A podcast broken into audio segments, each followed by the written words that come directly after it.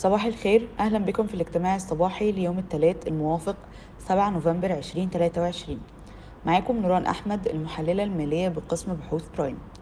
من أهم أخبار الماكرو النهاردة هو إن في كيانات صينية مهتمة بالاستثمار في البنية التحتية في مصر. حيث وقعت شركة أفيك International الصينية ومجموعة هندسة الجسور الكبرى الصينية اتفاقية مع مقاولين محليين لتصميم وبناء المرحلة الرابعة بطول 16 كيلو متر من مشروع القطار الكهربائي الخفيف في القاهرة. بالنسبة لأخبار الشركات وقعت أوراسكوم Construction عقدين للنقل مع الهيئة القومية للأنفاق. العقد الأول هيخلي الشركة هي المسؤولة عن الأعمال المدنية للخط الرابع لمترو القاهرة الكبرى. والعقد التاني هيخلي الشركة تقود مشروع مشترك لمحطات الخط الأول لنظام السكك الحديدية عالية السرعة.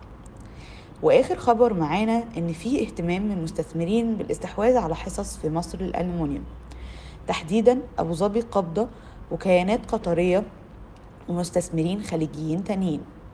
شكرا لاستماعكم للاجتماع الصباحي صباح الخير.